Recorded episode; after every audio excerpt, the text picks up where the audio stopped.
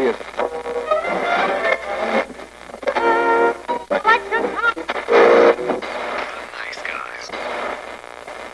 Всем привет, с вами подкаст. Славные парни. Мы уже выложили, сделали и всячески обругали фильм «Призрак в доспехах», недавно вышедший. Постараемся обсудить этот фильм максимально, не знаю, в полном объеме. Было бы что обсуждать на самом деле. Мы будем объективными.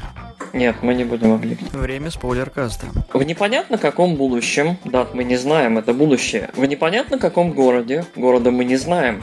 Очень злая корпорация Ханка делает киборгов. Корпорацию мы знаем. Делает она киборгов очень интересным способом. Она берет и из всяких нехороших мальчиков и девочек, протестующих с улиц, живущих во всяких упадочных районах и не только, делает боевых машин, роботов, которых потом ставит в отряды контртерроризма. Какая замечательная история, которую нам преподнес Голливуд. Главную героиню лишили тела, поместили ее мозг в кибернетическое тело и, в общем, посадили в отряд контртерроризма для того, чтобы она всячески мешала террористам. Коллеги по отделу ее воспринимают как чистое оружие. Создатели ее в корпорации Ханка, в принципе, вот ведущие воспринимают ее как оружие. Сама она воспринимает себя не пойми как в течение всего фильма. Она, собственно, не узнает, что она была маленькой девочкой, ее поймали на улице, лишили тела, и, в общем, она теперь за справедливость. Спасибо, что это было хотя бы на первой половине фильма, а не где-то за 10 минут до титров. Она потом находит свою маму. И парня. Парень тоже где-то там в этом ряду. Я, правда, не уверен, каким он был номером, там вообще это говорится. Там как-то об этом не говорится, но парень был явно без мозгов, как будучи в теле, так и будучи в кибернетическом теле. Ну, он какой-то сломанный слегка был, да, на всем пути. Его немножко поломали, когда забирали. Собственно, вот это сюжет в целом фильма Ghost in the Shell 2017 года. В этом фильме, в принципе, мало что выделяется как особо, не знаю, интересно или прям талантливо сделанное, поэтому от сюжета мы перейдем, наверное, к деталям, к касту и ко всему остальному. Город Ghost in the Shell выглядит, взяли, сфотографировали, не знаю, облетели на вертолете современный мегаполис, потом прибавили по 100 этажей каждому зданию, и поверх э, этих 100 этажей каждому дому прикрутили разную рекламу голограммами гигантскую, которая крутится непонятно для кого. Вот это самый странный момент в фильме. Фильм создан не для того, чтобы показывать какой-то реалистичный сам себе мир существующий. Он существует исключительно, чтобы зритель так на него полюбовался. В фильме нету летающих машин. В нем есть там иногда вертолеты и самолеты. Как минимум 21 но там все еще машины на колесах катаются по асфальту. Все машины ездят внизу там по хайвеям, по дорогам и по всему такому, но при этом наверху для зрителей гигантские эти рекламы, которые непонятно для кого в этом мире. Видимо, для майора, который стоит на крыше домов и любуется, в общем, на это все сверху. Куда пошел научно-технический прогресс? Можем делать суперкиборгов, которые становятся невидимыми, но заставить машин летать мы не можем. И это странно. Если помнишь, вот в пятом элементе там как раз было нормально, когда машина там в этом гигантском Нью-Йорке, там в небесах летает. Даже в «Назад в будущее» были летающие машины, и там то смотрелся намного органичнее, хоть и было снято ночью и под дождем. Стоит отдать честь все-таки, в оригинале тоже не было летающих каких-то прям особо аппаратов или машин. Оригинал вообще достаточно приземленный, похож на такую версию реальности плюс-минус 30 лет. Какие-то киберпанк составляющие в телах людей, да и все, наверное. Ну и на виртуальном мире немножко, особенно в сериале. Как бы то ни было, фильм не об этом и даже не старается быть ближе к оригиналу. Насчет э, атмосферы стоит сказать, что атмосфере очень сильно добавляет, и, видимо, на это были потрачены все деньги, на грим, на практические эффекты, но мы об этом говорили в обычном подкасте, про то, насколько круто вот все выглядит, когда люди по земле ходят, по улицам и, я не знаю, взаимодействуют между собой. Да, там нет лазеров, там все еще пули, стальные, я так думаю. Ну, какие-то там, никто об этом не думал вообще, оружие и оружие.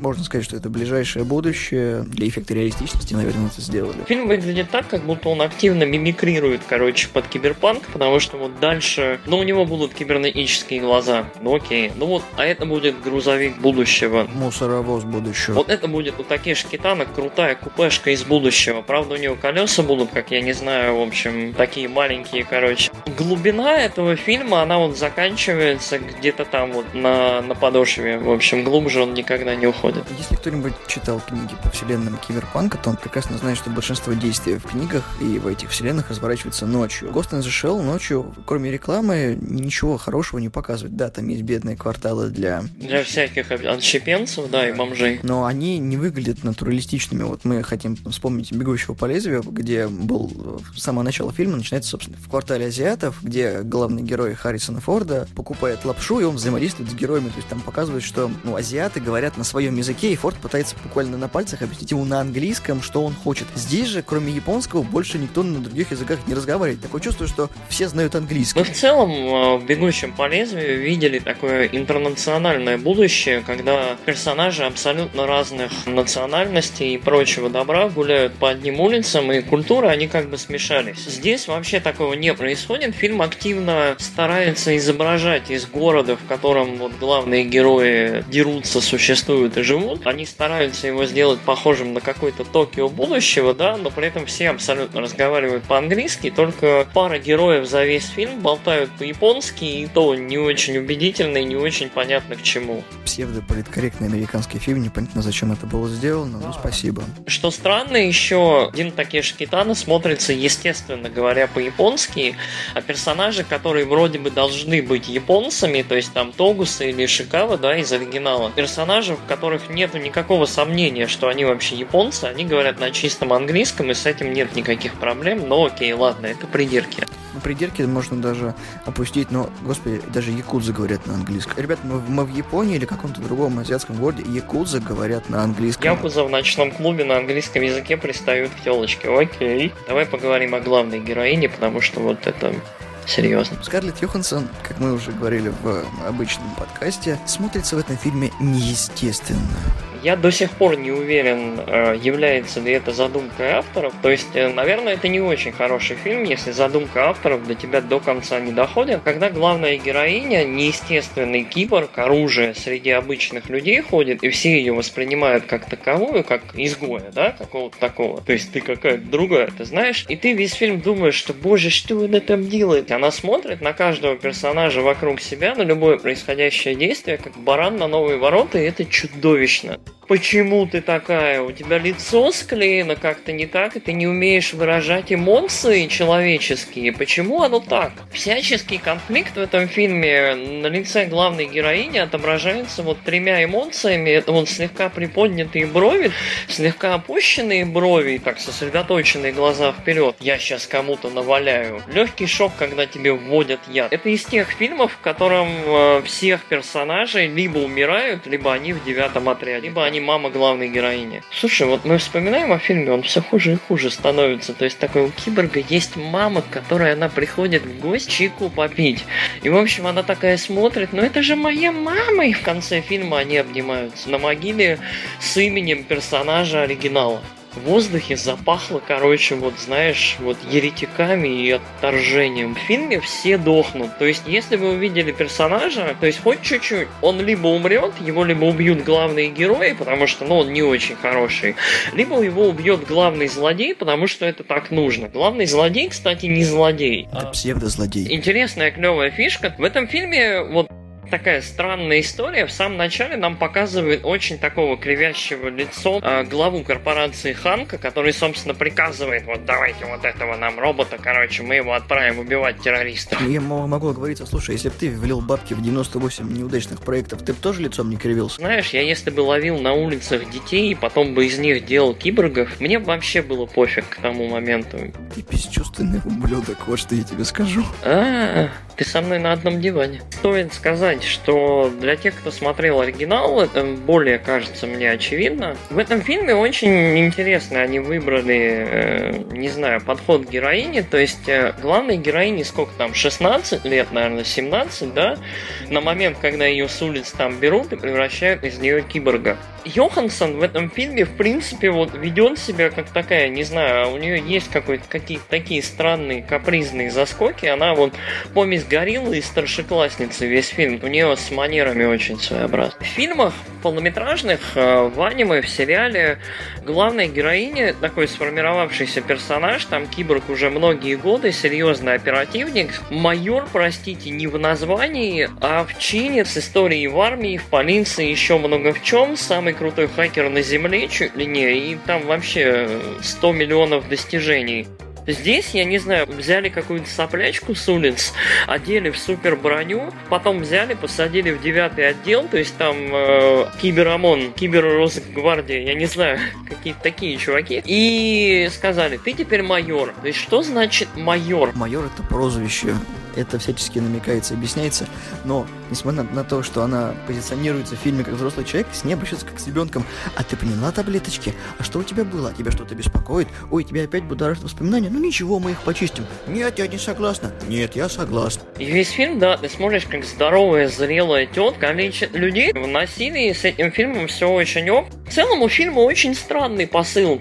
По сути, это фильм про то, как 16-летняя девочка убивает людей. Господи, мечта любого американца. Такой Колумбайн, но вот наоборот. Бато, э, второй главный персонаж этого фильма, по сути своей весь фильм так приударяет за 16-летней девочкой. Dun, dun, dun. Бато в целом неплохой персонаж, нам он даже понравился. Вот из всего, что в этом фильме не очень хорошего, вот Бато, наверное, самый яркий, интересный персонаж этого фильма, причем, наверное, самый хорошо переданный, вот, по сути своей, из оригинала. После того, как мы пообщались немножко, подумали об этом фильме, обсудили его, мы поняли, что в фильме дикое количество не увязок, и даже, наверное, режиссерская версия этого не пофиксит. В фильме есть момент, когда главная героиня, простите, плавает в заливе с медузами. Она так релаксирует. Клевые кибернетические медузы и наномашины чистят и освещают, короче, ночное вот дно, чтобы ты видел все на дне. Так вот, главная героиня берет и поднимается на лодку, лодку, в общем, посреди этого залива, и там из ниоткуда появляется Батой и вообще из ниоткуда прыгает. Более того, в фильме этих моментов куча. Э, в самом конце, когда по сюжету просто необходимо сбить вертолет, снайпер появляется в очень удобном месте на позиции сразу же, безо всякого объявления, и сбивает вертолет. И в фильме вот логическая связь, вот эта вот причины и следствия абсолютно потеряна. Персонажи возникают только когда нужно. Блин, у нас что-то тихо, давайте из ниоткуда возьмется, возьмется драчка в баре, вот из ниоткуда, и бармен нехорошо посмотрит на бато. Почему-то можно спокойно подать автомат в окно туалета мужского, бата, чтобы он начал потом стрелять. И этот автомат, который выглядит немножко ну, метровым, и как-то он незаметно под плащом героя находится, что никто не замечает, что у него он просто пристегнут к колену. На него так все смотрят и такой, м-м, ты нам не нравишься, здесь таких, как ты, не любит. Он, окей, достает э, автомат и начинает всех расстреливать. Люди просто ворвались в гнездо обитания Якудза, просто убили людей, им это сошло с рук. Киберпанк, в котором к Якудзе можно спокойно ворваться, перестрелять их всех, и за это не будет никаких последствий никому вообще. Это настолько глупо, что... Па, что? Это Америка, расслабься. А, мы видим, как два киборга очень хорошие, ну даже один из них, который сломанный, это вот псевдо-главный злодей, главная героиня, они приходят на место, где их забрали, где их воспоминания как бы не дают им спокойно быть киборгами, и они не слышат танк. Гигантский танк-паук. Это два совершенных орудия для убийства. Почему ты не слышишь гигантский танк, который там много тонн весит, он бронированный, каким-то образом он появляется и начинает по ним стрелять. В этом фильме очень странно вообще со слухом и со зрением у главных героев, да и вообще у всех. А мало того, что гигантский шагающий, не ездящий танк невозможно услышать издалека, он, наверное, в стелс-режиме, ты знаешь, что он там шумоподавление, топ-топ, да, он крадется, короче. В этом фильме вообще вот, вот неувязки на протяжении всего фильма, они продолжаются. Помнишь момент, когда главная героиня сбегает из злодейского логова? Это самая, э, самая большая вещь, которую, которую мы смеяли после просмотра фильма фильма.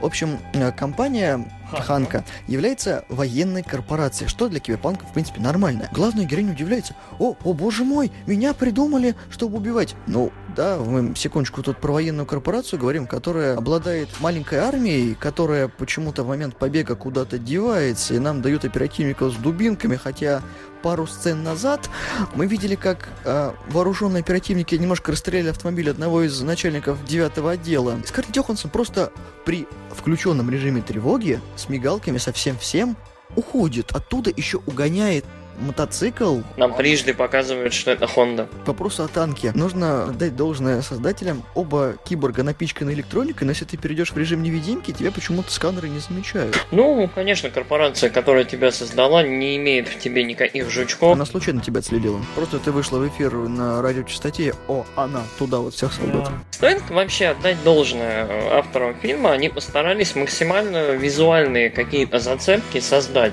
и эпизод с прыжком с небоскреба, и создание киборга в самом начале, и вот эпизод с танком, когда главная героиня сражается там с шагающим вот паукообразным танком, они перенесены на экран, ну, настолько, насколько это возможно. Это красиво, но это абсолютно бесполезно. Сюжет, который связывает все эти сцены, абсолютно бесполезную болтовню ни о чем вот Бато и главной героини, Скажи мне что-нибудь хорошее. Я скучал по тебе. Пойдем покормим собак, это так человечно. Все это не работает. И самое неприятное, что люди, которые старались больше всего, а больше всего старались люди, которые делали сеты, делали грим, аниматоры, которые вот аниматроникой тоже занимались, роботами вот этими абсолютно прикольными. Старания этих людей, они очень заметны, и они, получается, потрачены зря, потому что там, где люди должны были стараться больше всего, в сценарии, в работе актеров, они... Э, Никто не хочет сказать, что съемки на зеленом экране это плохо, и нужно снимать на натуральном фоне, как это Миллер делает с Безумным Максом, но нужно понимать и давать себе отчет, что ты, если ты заполнишь большинство пространства на зеленом зеленом экране компьютерной графикой, потрудись это сделать так, чтобы это было органично. Потратьте больше времени на то, чтобы это пририсовать сделать текстуры более явными. Здесь город, который показан современным, выглядит как заставка из компьютерной игры начала 2000-х. Ты не веришь в происходящее. Всегда одни и те же ракурсы, одна и та же реклама. Мы о ней выше говорили. Нет, она разная, но просто вот ракурсы действительно одинаковые, то есть с разных сторон показывают один и тот же город. Каждый раз нарочито разная реклама, но всегда, всегда она смотрится неестественно. Может быть, мы должны себя почувствовать, как и народные киборги, выходя из зала, так э, Фильм абсолютно не трогает вообще никакие темы, ни философию, ни тему там людей, не людей и всего остального. Главная героиня в конце абсолютно отторгает идею того, что можно бы эволюционировать, объединиться с сетью, как это было в оригинальном фильме. Зато маму нашла. Маму нашла. А еще она говорит в конце фильма, что я рождена для справедливости, и в общем, э, нынешние супергеройские фильмы частенько написаны лучше, чем вот это вот сняты тоже лучше. Мы говорили про Логана, о том, что вот последний супергеройский фильм, который мы смотрели. Сериалы супергероические, допустим, по комиксам, у них есть богатая какая-то лора за ними, да, вот, то есть огромные там библиотечки книг э, на полках э, за персонажами стоят. То есть ты знаешь, что вот за этим персонажем там Тони Старк, за ним 50 лет истории, и в этом персонаже саккумулирована, ну, выдержка такая, выжимка. Э, при этом, когда ты смотришь Ghost in the Shell в кино, ты не ощущаешь ни того, что про этих персонажей есть там 20 лет э, э, аниме, то есть несколько сериалов, несколько полнометражников, манга манга три тома, игры компьютерные. То есть ты вообще этого не ощущаешь. Это какие-то абсолютно левые люди. И новая вот эта история, она абсолютно получается новая, исключительно по мотивам. Она не работает, она очень глупая. И все плюсы, которые можно было получить с, от связи со старыми медиа, то есть с играми, с мангой, с фильмами, э, с сериалами, все эти потенциальные профиты, они потеряны и полимеры, в общем, ну, от себя можно сказать то, что, возможно, первый фильм задумывался как вот это вот введение, то, что нам не дали в Ghost in the Shell, когда уже главная героиня такой опытный матерый оперативник, вот здесь она такая все еще юная, которая год только в этой организации, позволяет себе свои вольности, хамит начальству, нарушает правила всячески, а потом она как бы получает не то что вольность, а все понимают, что она на самом деле и оперативник, а не просто дорогая игрушка. Может быть, второй бы фильм показал, что она такая уже получившая ответы на интересующие вопросы, над ней больше не издеваются, и надеюсь. Ты видишь этот фильм как начало такой трилогии, как это подъем для сюжетной арки главной героини. В целом, кстати, я могу, вот, я вижу в перспективе сиквел, то есть э, во второй части, если она будет, фильм пока не очень хорошо катается по кинотеатрам, во второй части, если она будет, э, можно будет рассказать про то, как